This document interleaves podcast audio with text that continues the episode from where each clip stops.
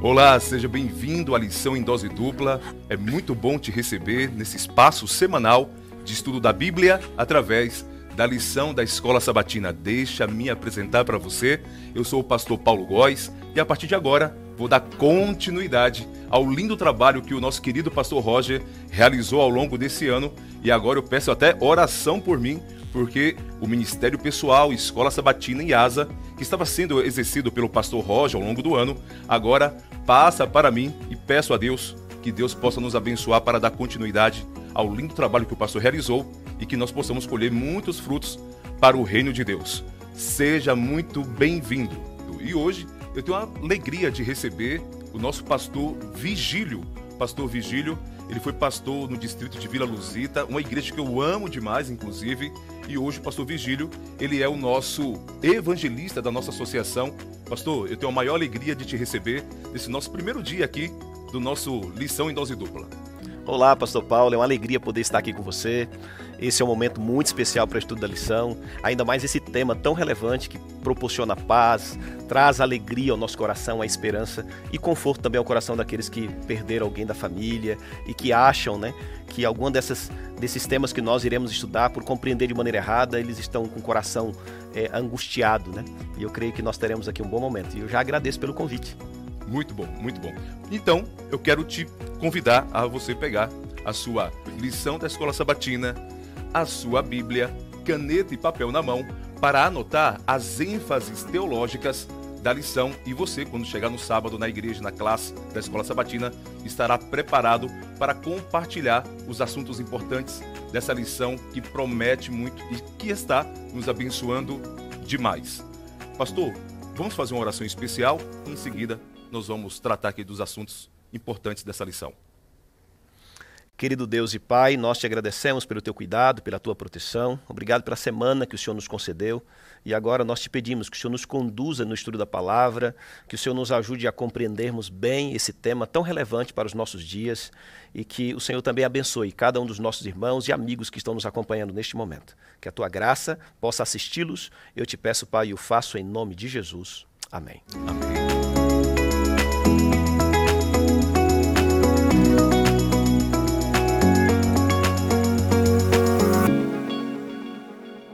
Muito bom. Então nós estamos na décima lição desse trimestre.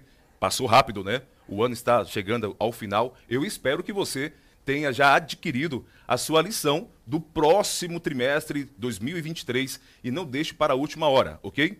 E te sugiro, na verdade, que você tenha é a assinatura da lição. Chega em casa, chega antes, é mais barato e fica mais seguro. Então faça a sua assinatura da lição também. Hoje vamos tratar aqui os temas, né, ou as ênfases teológicas da lição número 10, que trata sobre as chamas do inferno. Olha, olha que desafio para mim. Meu primeiro dia apresentando o programa, falando logo de chamas no inferno. É uma coisa que muita gente tem medo, é, muita gente é, tem é, faz, inclusive, orações para nunca ir para lá. Então hoje nós vamos tratar desse assunto né, que vai trazer elucidação e iluminação bíblica para podermos compartilhar com amigos e queridos especiais. A lição trouxe aqui, abordando aqui, desde o século XII, através dos escritos poéticos ali de Dante Alighieri, a igreja cristã sofreu influências sobre essa ideia de inferno, quando a alma, quando a pessoa morre, a alma vai ou para o céu, ou para o inferno, ou para o purgatório. Interessante que ao longo da história, o protestantismo também adotou essa doutrina de inferno eterno, fogo que se consome, que fica eternamente consumindo uma pessoa, as pessoas. Então hoje nós vamos tratar desses assuntos que vai nos ajudar a dar um estudo bíblico ou trazer algum tipo de, de iluminação para aquelas pessoas que creem nessa ideia que nós entendemos que não é bíblica. É, Pastor Virgílio, eu acho que o primeiro ponto aqui é nós conceituarmos é, o que de fato a Bíblia diz sobre o inferno. Inferno é um lugar, é uma pessoa, não existe. Quando vai existir? Vamos descrever isso primeiro? Sim. Esse, essa é uma questão bem interessante, Pastor Paulo, e começar por ela, por quê? Porque quando nós olhamos para a Bíblia, a palavra inferno vai aparecer em alguns versos, né, em alguns lugares, ela vai aparecer tanto no Antigo Testamento quanto no Novo Testamento. Né, o que a gente precisa é, ter em, em, nossa mente é que muitas vezes essas palavras elas estão é, dentro de um outro contexto, que porque a, como a pessoa tem uma formação é, filosófica mental, seu sistema de pensamento diferente, ela olha para o mesmo texto que nós olhamos e ela chega a concepções diferentes ou a conclusões diferentes por conta dos seus pressupostos. Eu costumo dizer que para a gente entender a, o tema do inferno, primeiro a gente precisa compreender é, como é que se constitui a natureza humana. Eu estava lendo é, um teólogo cristão e ele vai dizer que a maneira como alguém vê a morte afeta a maneira como ela vê o conceito do inferno. Ou seja, na perspectiva dele, é, a nossa visão de inferno é influenciada em grande medida pela nossa concepção do estado da pessoa na morte. E assim a gente precisa lembrar que é, dentro do contexto é, teológico, ali da, da visão teológica que se tem sobre essa pergunta que você me fez, a gente precisa lembrar que a constituição da natureza humana sempre foi motivo de grande debate. Por quê? Porque você vai ter três formas de olhar para essa concepção da natureza humana. Você vai ter aqueles que vão olhar para a concepção da natureza humana como sendo é, tricotômica, ou seja, ela é dividida em três partes: corpo, a parte física, é, a alma, a parte psicológica e o espírito, a parte religiosa. E você tem aqueles que creem na, na dicotomia, então o corpo é a parte física e ali a parte imaterial seria a alma, né? Sim. Então você vai ter essa visão. E nós temos também aqueles que acreditam no monismo, que nós não podemos é, fazer nenhum tipo de separação é, aí na constituição da natureza humana. O homem é holístico essa visão nos ajuda a compreender um texto que eu quero propor aqui para o nosso debate. E aí eu quero também ver o que você vai falar, os nossos amigos que estão nos acompanhando. Sim, sim. Mateus capítulo 10, é Jesus falando sobre isso. Sim, ele nos ajuda a compreender o que seria de fato, é, aqui de maneira bem incipiente, o inferno. Eu sei que nós vamos falar mais ainda sobre esse tema, mas eu creio que Mateus capítulo 10 já começa a esquentar aqui é, o nosso coração para essa compreensão mais profunda. Trazendo assim, né, pastor, um conceito bíblico né, sobre inferno. Sobre inferno. Sobre inferno. Né? Capítulo 10, Mateus, capítulo 10, se a gente chegar ali no verso 28, diz assim: Não temais os que matam o corpo e não podem matar a alma. Temei antes aquele que pode fazer perecer no inferno tanto a alma como o corpo. Opa. Eu acho esse texto tremendo, porque Mateus ele traz para a gente uma compreensão mais ampla sobre o significado da palavra inferno, porque normalmente as pessoas pensam, não, o inferno é um lugar para onde a pessoa vai e ela vai ficar lá é, sendo atormentada por um tempo ininterrupto. Sim. Na perspectiva de Mateus, não. Vai dizer que tanto a alma quanto o corpo perece no inferno.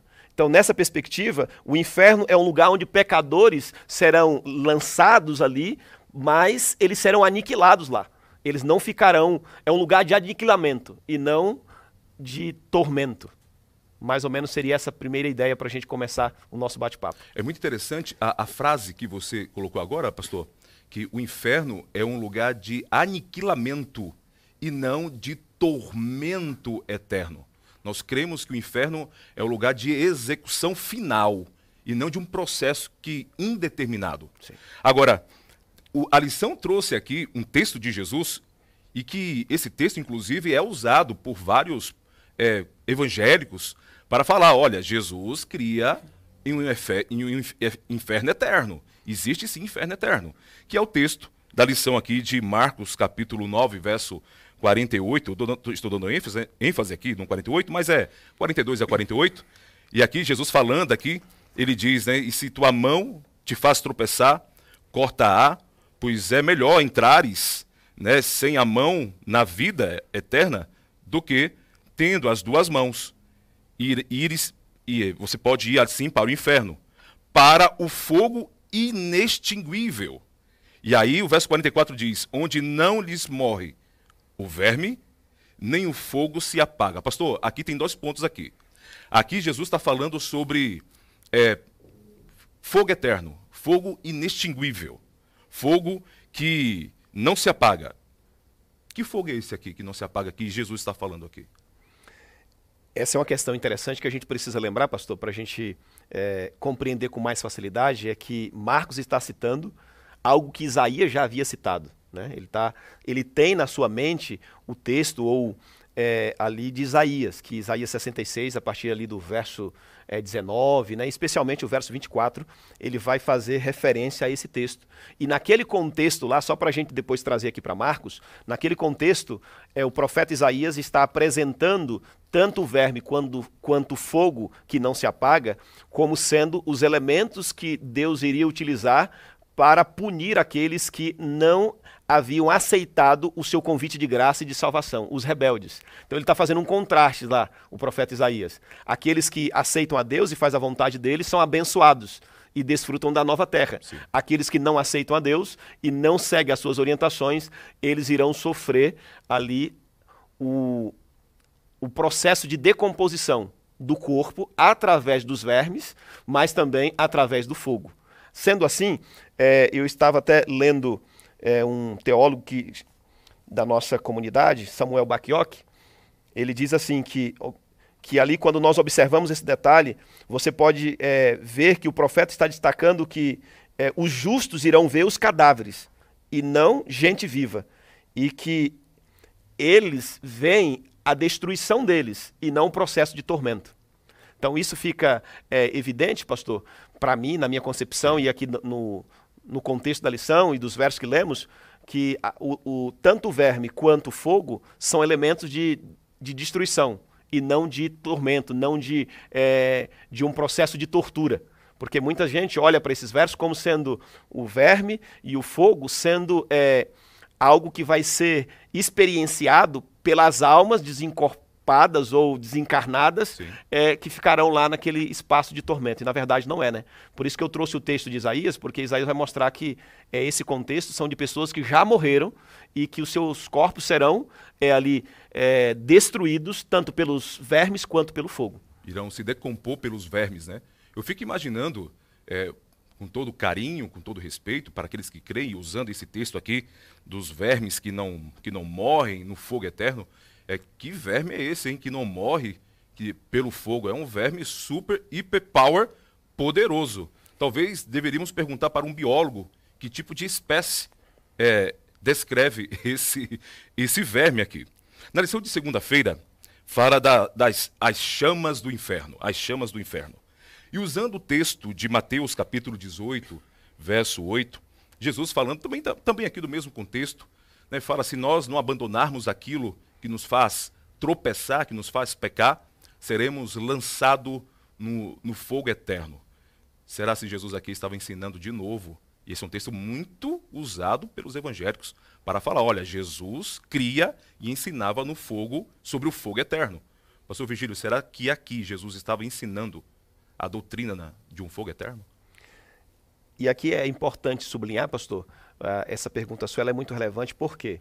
E a gente está aqui tratando desse assunto com muito respeito, com muita é, coerência, e nós entendemos que há outras pessoas que acreditam de outra forma, né? e essa forma de crer, mesmo olhando para o mesmo texto e tendo percepções diferentes, tem que ver com a, constituição, a constituição da natureza humana, Sim. como eu disse lá atrás. Sim. Então, se você crê que quando Deus criou o ser humano, Deus já o criou e já colocou dentro dele é, uma alma imortal, Logo, quando a pessoa comete erros e pecados e ela falha, Deus vai punir o ímpio. E como é que Deus pune o ímpio? Sendo que se essa alma é imortal, como é que Deus vai puni-lo? Então Deus coloca ele em um lugar que eles chamam de fogo eterno, Sim. né? Para ali ele sofrer o uma, tormento eterno. Uma punição eterna. Uma punição eterna. Então, Sim. tem essa percepção que está por detrás desse, de, desse entendimento. Sim. Agora, quando nós olhamos em Mateus aqui, capítulo 18, é importante a gente salientar que a ênfase do texto de Jesus Cristo está no fogo que é eterno e não aquilo que ele queima. Então, Muito o fogo é eterno, mas aquilo que ele queima não é eterno. Porque se nós não fomos criados semideuses, porque para eu crer que o ser humano tem algo eterno dentro dele, então Deus não criou é, seres humanos normais, Deus criou semideuses, que têm, assim como ele, um atributo é, ali incomunicável que nós falamos na teologia, mas que nesse contexto foi comunicável ao ser humano quando ele o criou, que é a eternidade. Sim. Porque para que alguém fique queimando num fogo eterno, logo ele também tem que ser eterno. Justamente. Então, para resolver essa questão aí de é, punir o ímpio, mas que não morre, só uma punição uma punição eterna. Só uma punição eterna. Então, para satisfazer a justiça de Deus Sim. e dar um, é, um castigo, se assim a gente pode utilizar, para aqueles que não morrem, é colocar eles no sofrimento eterno. Só que Jesus não está tratando disso, né? Até porque aqui, quando nós olhamos dentro da língua grega, é, o adjetivo aqui que é utilizado, aionios, com o sentido de eterno, é empregado no grego com o substantivo de ação e faz referência ao resultado da ação e não ao processo. Sim. Então, quando esse adjetivo ele é utilizado é, no grego com um substantivo de ação, a ênfase está é, no resultado ou nas consequências que isso vai trazer e não no processo. Na duração. Na duração. Então, seria mais ou menos é, essa a razão porque algumas pessoas, é, mesmo olhando para o mesmo verso, têm concepções diferentes da nossa. Sim. É porque eles estão enfatizando o processo. E nós olhamos para o texto e nós vemos Jesus enfatizando o resultado. O resultado. E até porque é, a lição trouxe para nós aqui, ó, Malaquias capítulo 4, verso 1, diz que o juízo de Deus com fogo vai, não, não deixará nem ramo nem raiz. Judas também descreve que é, é, Sodoma e Gomorra foram usados, são usados como exemplos do fogo eterno. É, segundo Pedro também, Pedro também fala sobre é, Sodoma e Gomorra como exemplos do fogo eterno. Agora, eu gosto muito, pastor, é do texto de Apocalipse capítulo 20, que descreve o milênio ali e o final do milênio. E eu gosto demais, porque esse aqui é um, é um outro texto usado também para dizer que vai haver um lugar de tormento eterno, né? É, mas é, aqui em Apocalipse, capítulo 20, verso 9, olha, olha esse texto como é assim elucidativo, claro, claro, esclarecedor. O texto fala assim, é, Apocalipse, capítulo 20, verso 9, fala assim, ó. É, aqui está falando do final do milênio, né? Jesus, Jesus volta, é, volta esta terra, leva os salvos para o céu, salvos no céu mil anos. Aqui na terra, ímpios mortos é, por mil anos. E aí no final do mil, dos mil anos, aqui na terra todo mundo ressuscita para receber a sentença final. Olha o que acontece no verso 9. Olha aqui, ó. Marcharam. Então, pela superfície da terra, e sitiaram o acampamento dos santos e a cidade querida Atenção agora. Desceu, porém, fogo do céu e os consumiu. E os consumiu. Não haverá um fogo eterno, tormento eterno. O fogo consumirá, todo mundo ficará a pó e Deus vai renovar, restaurar esta terra para habitarmos eternamente. E essa é a nossa grande esperança, não é verdade, pastor? E você, enquanto você estava falando, pastor, me veio à mente aqui também um texto de Paulo que faz é, eco, né?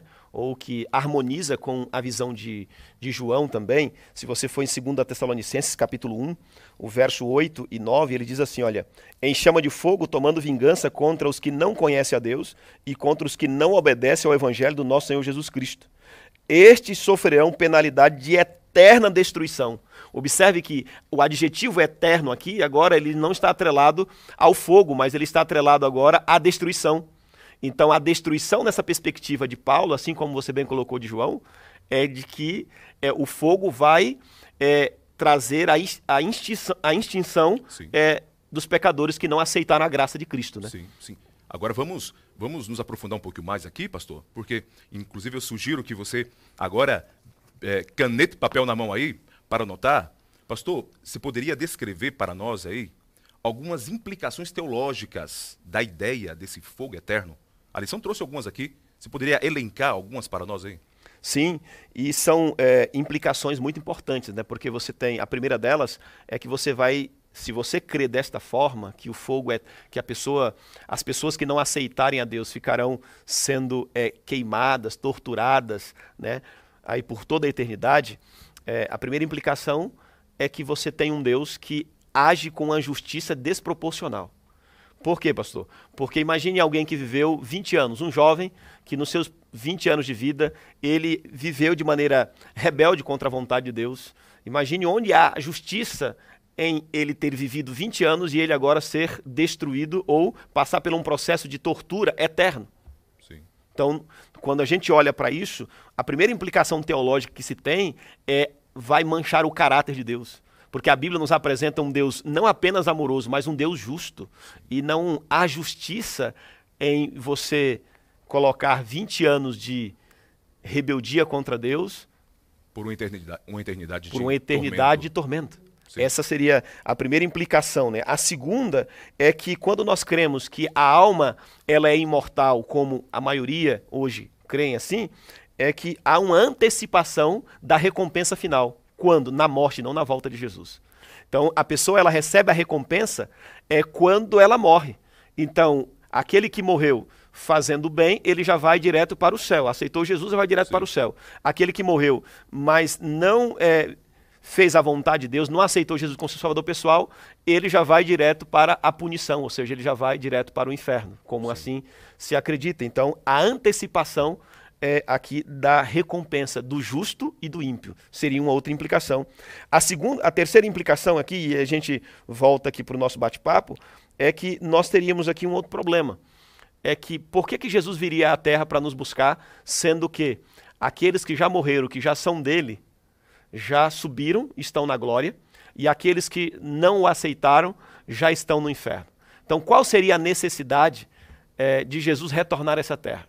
ele voltaria aqui para buscar quem? Como é que nós entenderíamos, João capítulo 14, do verso 1 ao 3, quando João diz: Não se turbe o vosso coração, credes em Deus, crede também em mim, na casa de meu pai há muitas moradas. Se assim não for, eu vou-lhe teria dito, pois vou preparar-vos lugar, e se eu for vos preparar lugar, voltarei e vos levarei para mim mesmo. Como é que nós entenderíamos essa, esse texto de Jesus, essa fala de Jesus, dizendo que ele estava indo preparar lugar e ele retornaria para buscar os seus discípulos, sendo que se eles já morreram, eles já estão lá? Sim. Então, eu gostaria de elencar essas três aqui que eu acho que já são importantes para a nossa consideração. Agora, permita-me aqui, pastor, colocar a quarta, pode ser? Sim, ou... que tem a ver com o caráter de Deus. Pensarmos em um inferno eterno é uma, é uma afronta, é um ataque ao caráter amoroso de Deus. Nós temos que lembrar, segundo Mateus capítulo 25, verso 41, uma coisa importante. Aqui Jesus disse que o lago de fogo e enxofre foi preparado para Satanás e seus anjos. Foram para, para eles, não para os seres humanos. Mas é lógico, no conflito entre, entre o bem e o mal, nós estamos de um dos dois lados. Se eu não estou do lado de Cristo, eu estou do lado de Satanás. E se eu estou do lado de Satanás, eu sofrerei as consequências preparadas para Satanás na minha vida também, no juízo final. Imagina Deus no céu com os salvos, sabendo que ao mesmo tempo tem criaturas sua sendo consumidos e atormentados eternamente em algum lugar.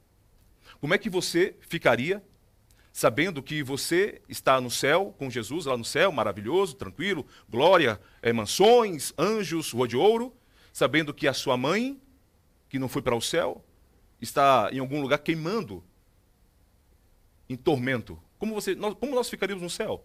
Isso aqui é uma afronta ao caráter, ao caráter perfeito e amoroso de Jesus. Agora vamos avançar aqui, porque nós vamos agora entrar em um outro assunto sobre o purgatório.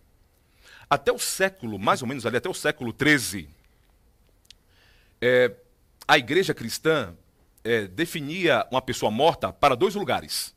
Ou ia para o céu, se fosse boa, ou ia para o inferno, se fosse má. Mas só que, e aqueles casos daquelas pessoas que foram mais ou menos? Ou que em um momento foram boas, estava ali, pagava indulgência, confessava o pecado ao sacerdote, aquela coisa toda, e mais depois caía, apostatava e voltava de novo. Aquelas pessoas. E ó, e gente, e aqui, permita-me, isso sempre existe, né? Aquelas pessoas medianas, né? Mais ou menos. Vai na igreja, depois não vai mais, está firme, depois fica fraco. Então, e essas pessoas, quando morrem? Então, para resolver os problemas desses mais ou menos, aí criou a doutrina do purgatório. Pastor, é possível harmonizar a doutrina de um purgatório, de um lugar que a pessoa vai para se purificar com a Bíblia? É possível, é possível harmonizar com a Bíblia a doutrina do, do purgatório? Pastor, eu creio que não, por conta que a doutrina do purgatório ela também está atrelada a concepção de uma alma eterna, que Deus já colocou no ser humano quando ele o criou. E uma vez que essa alma, ela em algum aspecto, ela não viveu como você bem colocou aqui, os parâmetros estabelecidos para que ela possa fazer o processo de migração para o céu, ela precisa purgar alguns pecados. Né? Qual é o primeiro problema que eu vejo? É que quando nós vamos em João capítulo 5, verso 28, se você puder me acompanhar aí na leitura da Bíblia. Eu vou contigo aqui, pastor. Tô junto. João nos ajuda a olhar para esse tema com um olhar diferente. Okay. E ele diz assim: Não vos maravilheis disto, porque vem a hora em que todos os que se acham nos túmulos ouvirão a sua voz e sairão. Os que tiverem feito bem para a ressurreição da vida, e os que tiverem praticado mal para a ressurreição do juízo. Olha que texto tremendo de João. João nos ajuda a perceber na visão bíblica, a visão aqui de, de Cristo, que os que fizeram o bem e os que fizeram o mal, ambos estão no mesmo lugar. E ele vai dizer que ambos estão nos túmulos ou nos sepulcros. E ele vai dizer que eles ficarão lá por quanto tempo? Ele diz que até eles ouvirem a voz. Sim. E eles irão sair do mesmo lugar. Então, quando morrem, vão para o mesmo lugar e sairão do mesmo lugar quando ouvirem a voz. Isso é interessante a gente observar, porque nessa perspectiva João não imaginava é, que tinha essa, esses, essas três possibilidades de lugares para onde a pessoa vai Sim. após a sua morte. Se ela serviu a Cristo, aceitou Jesus, ela vai direto para o céu. Se ela o aceitou mais ou menos, ela vai para o purgatório, fez talvez algumas, alguns sacramentos, Sim. participou, é, foi até batizado, né? então recebeu ali, deixou de ser pagão, recebeu a infusão de graça, mas ele não permaneceu firme, logo ele vai precisar ir para o purgatório, fazer ali uma purificação para depois é, ir para o céu ou ir direto para o inferno. João não coloca essa, essa compartimentalização, pastor. Sim. Ele vai nos colocar que tanto, tanto os bons quanto os maus, ambos vão para o mesmo lugar. Essa é a primeira dificuldade que nós temos de harmonizar. A segunda, se assim eu posso é, construir, está em 1 João capítulo 1, verso 7 porque João vai nos lembrar ali e ele vai dizer que se andarmos na luz como ele está na luz, mantemos comunhão uns com os outros e o sangue de Jesus, seu filho, nos purifica de todo pecado. Ou seja, nessa perspectiva, João vai nos dizer que quem nos purifica dos nossos pecados é o sangue de Jesus. Não é a indulgência, não é a oração pelos mortos, não é a vela que você acende, não é a missa do sétimo dia que você faz, mas é o sangue do Cordeiro. Só que se é o sangue do Cordeiro, quem é que tem é, direito de se apropriar desse sangue? A gente se apropria dele em vida ou é possível se apropriar dele depois da morte? Aí a gente precisa lembrar de João 3,16, né? Que ali Jesus disse para Nicodemos que Deus amou o mundo de tal maneira que deu o seu Filho unigênito para que todo aquele que nele crê não pereça, mas tenha vida eterna. Então, essa crença tem que ser pessoal e individualizada da pessoa enquanto está em vida. Em vida. Não dá para para terceirizar a crença. Tá, meu pai crê por mim, meu pai ora por mim, meu pai faz indulgências por mim, logo, então eu saio do purgatório e vou para o céu. Não. É por isso que, na minha perspectiva, não é possível harmonizar a crença do purgatório com a revelação bíblica. E, e, pastor, e esse é um dos problemas que eu vejo no conceito do purgatório, né, desse, desse terceiro estágio de purificação, é que dá a, a margem para uma segunda chance depois da morte. Eu posso viver minha vida aqui tranquilo, medianamente. Eu creio em Deus, mas eu não sigo a Bíblia. Eu creio em Deus, mas eu não, eu não entreguei meu coração a Jesus. Então eu sou, eu sou um mediano. Por quê? Quando eu morrer, eu vou para um lugar e aí meu pai, minha mãe e os entes queridos que ficarem aqui, eles vão me representar nas orações, né, no, nas, na, acendendo vela, velas para mim, e eu vou sair de lá e eu vou para o céu. Então dá margem para a segunda chance depois da morte, que é impossível e é uma ideia antibíblica. E quando você fala essa questão de dar margem para a segunda chance, nós temos um texto em Hebreus capítulo 9, verso 27, que diz ali, e nós queremos que foi Paulo que escreveu, e ele vai escrever para aquela comunidade e vai dizer que ao homem está ordenado morrer uma única vez, vindo depois disso o juízo. Então, assim, na perspectiva de Paulo apresentada ali, pastor, é o que você bem colocou. É, nós só temos uma vida para aceitar Cristo, uma oportunidade para a gente dizer sim para Jesus.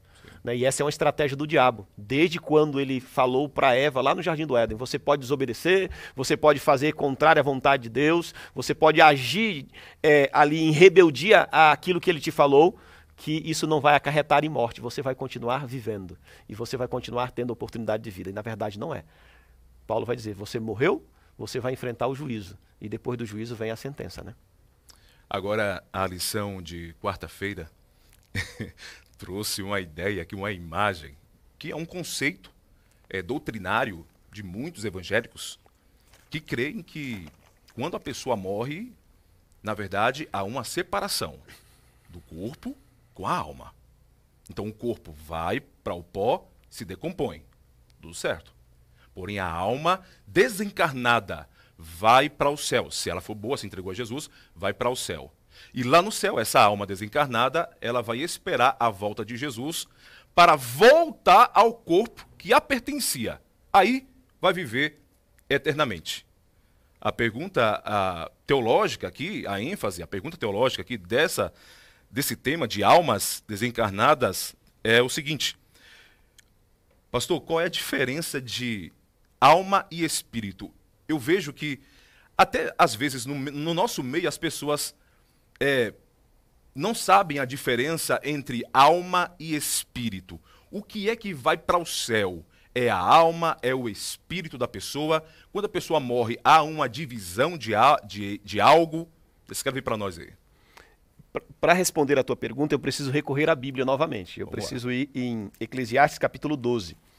Se você puder é, nos acompanhar, você que está é, nesse momento conectado conosco, foi Salomão que escreveu e ele traz aqui uma informação muito importante. Mas antes de ler o texto, pastor, eu me lembro que eu cresci na fazenda e lá onde eu cresci, meu pai tinha um vizinho que, por algumas dificuldades que ele teve, alguns problemas que ele passou, ele acabou é, falecendo. Mas quando ele faleceu, ele estava, é, ele estava devendo para o meu pai um, que a gente chama lá no Nordeste um maço de prego para fazer cerca, né? Ali para cercar ali a, a, a, terra, né, a fazenda, para impossibilitar que os animais ali da propriedade saiam para outras terras. E ele faleceu, ele estava em dívida com meu pai. Uma semana depois, o vizinho da fazenda da frente foi lá visitar meu pai e dizer que ele tinha ido pagar a dívida, porque em um momento lá ele tinha tido, é, ele tinha tido uma conversa com a alma do falecido e ele havia dito para ele que para que ele pudesse fazer a transição, para que ele pudesse estar em paz com Deus, tinha que pagar a dívida que ele tinha feito.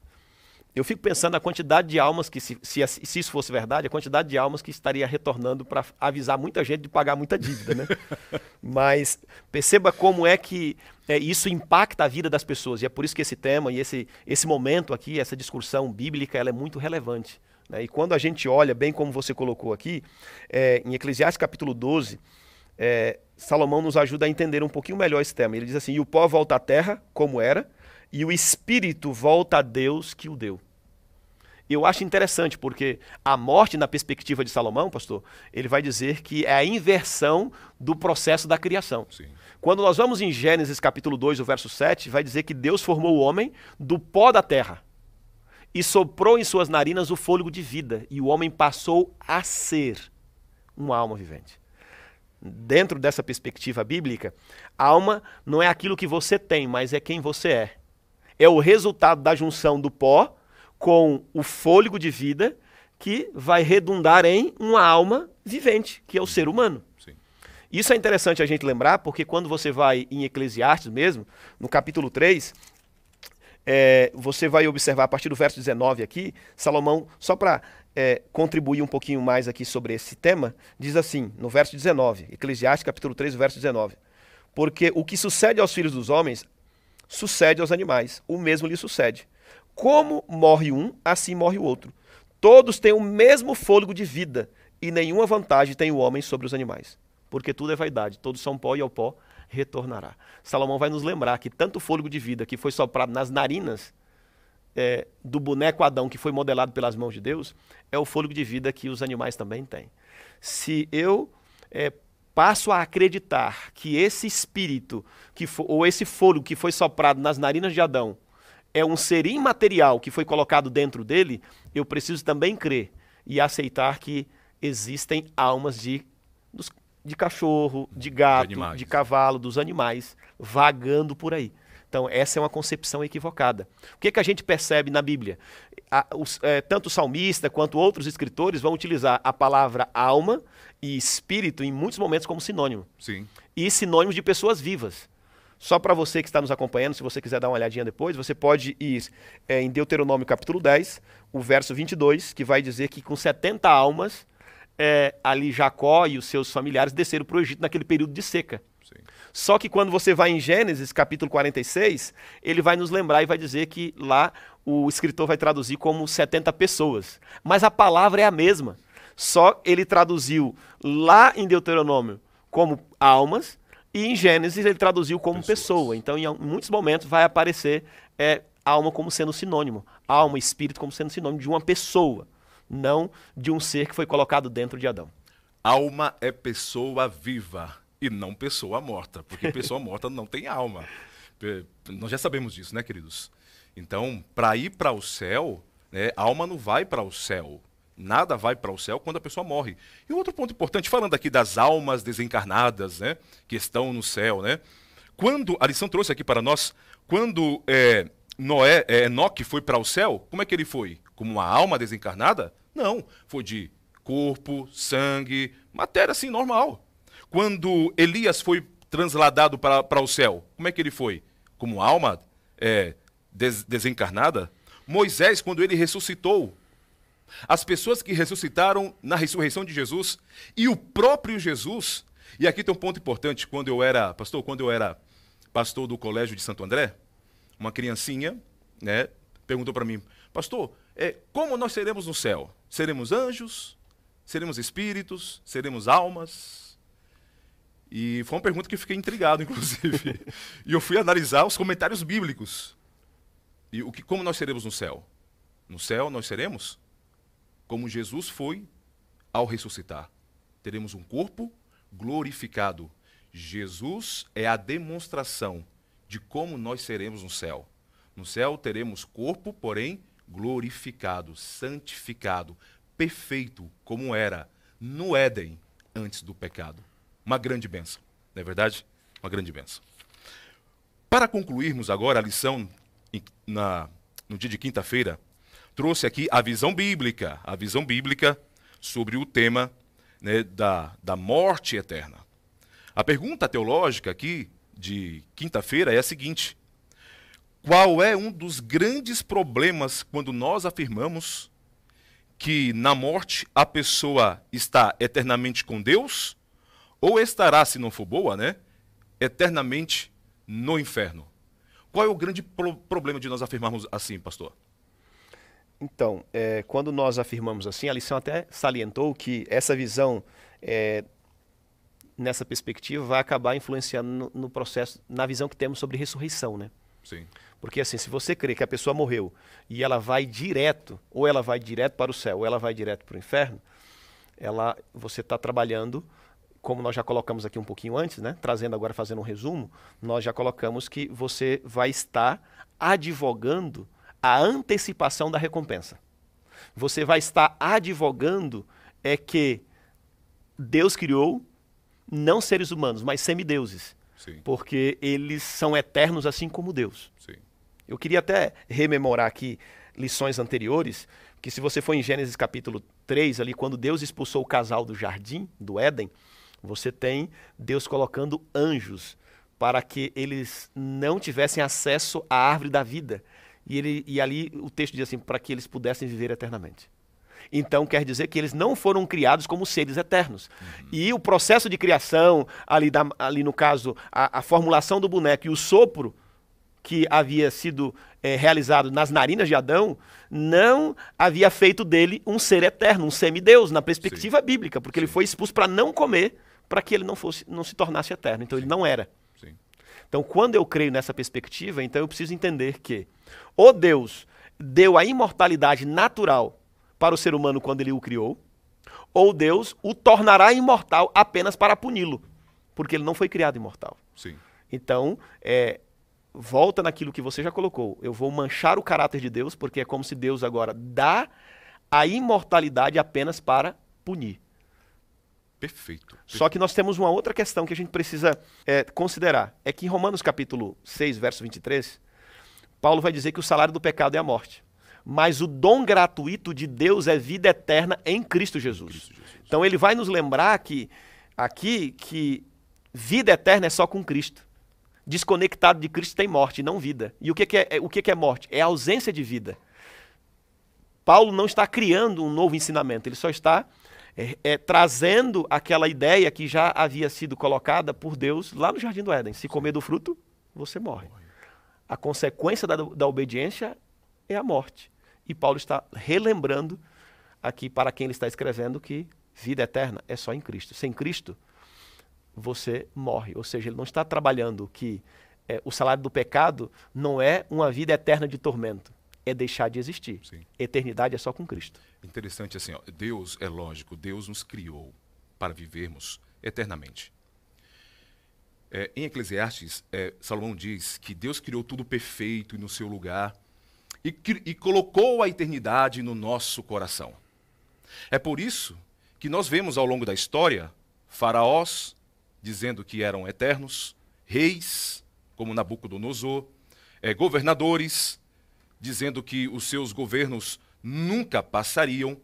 E é justamente por isso, por Deus ter colocado a eternidade, o desejo de viver eternamente no nosso coração, que sempre ao lado de um caixão vai haver alguém chorando, independentemente da visão dela a respeito da morte. Nós não aceitamos a morte porque o nosso desejo é viver para sempre. E é por isso que cria essas várias ideias e doutrinas a respeito da imortalidade natural da alma. Só que a Bíblia aqui trouxe para nós que só há uma forma, um jeito de nós vivermos eternamente. A pergunta teológica é: como e quando estaremos para sempre com Deus? E esta última pergunta eu deixo para você, pastor, para nós finalizarmos aqui. Você deixou a mais fácil para mim. a mais linda, a mais profunda. A mais linda, né? Mas é tremendo esse texto porque e esta e essa pergunta porque quando é que nós vamos desfrutar de fato da eternidade? Eu, aqui, quando a gente vai em 1 Coríntios capítulo 15, a lição colocou que a imortalidade, a incorruptibilidade será um dom que Deus vai nos dar quando Jesus retornar a essa terra. É quando Jesus voltar a esta terra que nós teremos a alegria de desfrutar da eternidade. Nós teremos a alegria de experimentar esse tempo sem fim na presença de Deus e sem a presença do pecado. É por isso, pastor, eu acho tremendo isso aqui, porque então, quando é que nós experimentaremos esse momento? Quando Jesus voltar a esta terra para nos levar para a casa do Pai. Aí nós receberemos a eternidade. É por isso que Apocalipse capítulo, no capítulo 21 ao 22, os dois últimos capítulos nos apresenta um mundo sem a presença do pecado, sem a presença do sofrimento, sem a presença inclusive da morte. Amém. Os dois primeiros capítulos nos apresentam é, um mundo sem a presença do pecado, da morte, do sofrimento e das lágrimas. Os dois últimos nos apresentam também essa mesma realidade. Então é por isso que também não se harmoniza essa visão, né? Então experimentaremos a eternidade nessa perspectiva só quando Jesus voltar. E aqueles que o aceitaram como seu salvador pessoal irão de fato receber agora o direito de viver eternamente na presença de Deus. Lindo, lindo, lindo. A lição falou aqui, né, citou, citando também 1 João capítulo 5, verso 3 a 15, né? Quem tem Cristo tem a vida eterna. Quem não tem Cristo não tem a vida eterna. A vida eterna está em Jesus. Na ressurreição de Lázaro, na ocasião da ressurreição de Lázaro, ele, Jesus disse, né, eu sou a ressurreição e a vida. Quem crê em mim, ainda que morra, viverá. Amados irmãos, é, nós temos aqui uma responsabilidade de passar essa informação, essa ideia bíblica a respeito da morte, da, da volta de Jesus, para os nossos amigos, mas nós temos que aqui pontuarmos algo importante, que inclusive falamos na, na semana passada. Deve, devemos falar esse assunto aqui com tato, com amor, na hora certa, com amabilidade. Jesus falava as verdades de Deus, da palavra, entrava no coração das pessoas, as pessoas, as pessoas eram tocadas, mas elas não se sentiam destruídas, machucadas. Então, o fato de você conhecer uma, uma verdade, de ter luz, não nos dá direito de menosprezar aqueles amados irmãos e parentes que a luz ainda não chegou e nós temos a responsabilidade de levá-los de levar até eles a luz da palavra de Deus. Pastor Vigílio, as últimas considerações para nós finalizarmos a nossa lição. Eu diria que esse é um tema que me trouxe grande esperança ao meu coração, me alegra é, em saber que nós teremos a alegria de viver na presença de um Deus santo, justo e bom eternamente. E também é, trouxe esclarecimento ainda mais profundo é, sobre a justiça de Deus. Sim. Deus é justo e o seu caráter não será manchado por essas distorções que são apresentadas aí fora. Então nós precisamos cuidar, mais do que defender uma ideia é, que nós entendemos que seja bíblica, é apresentar de maneira coerente o caráter de Deus com a revelação da palavra. Para que nós não venhamos é, dar é, ferramentas, subsídios para Satanás continuar é, desconstruindo a imagem de um Deus santo, poderoso, bom e justo no coração dos nossos amigos e familiares. Muito bom. Pastor Virgílio, eu quero te agradecer né, por estar aqui conosco. Foi muito bom, muito é assim é detalhado, profundo o assunto aqui. E o nosso desejo aqui é, de alguma maneira, compartilhar e te ajudar a chegar sábado na igreja e discutir o assunto com os irmãos. Só há uma forma de estarmos preparados e garantidos a respeito da vida eterna. É nos entregando a Jesus e permanecermos nele através do estudo da palavra. Peço que Deus te abençoe, abençoe a sua família também e quero te encontrar aqui conosco no nosso próximo encontro para juntos estudarmos um pouco mais a palavra do Senhor. Quero convidá-lo a fazer uma oração especial, agradecendo a Deus pela luz que Ele nos concede ao estudarmos a palavra do, dele. Vamos orar? Senhor querido Deus e poderoso Pai, somos imensamente agradecidos pelo estudo de hoje, pela compreensão da tua palavra, e te pedimos, Pai querido, que o Senhor nos use como instrumentos do Senhor para levar esta verdade com o amor de Cristo àquelas pessoas que ainda não conhecem. Amém. Pedimos esta bênção, em nome do Senhor Jesus. Amém.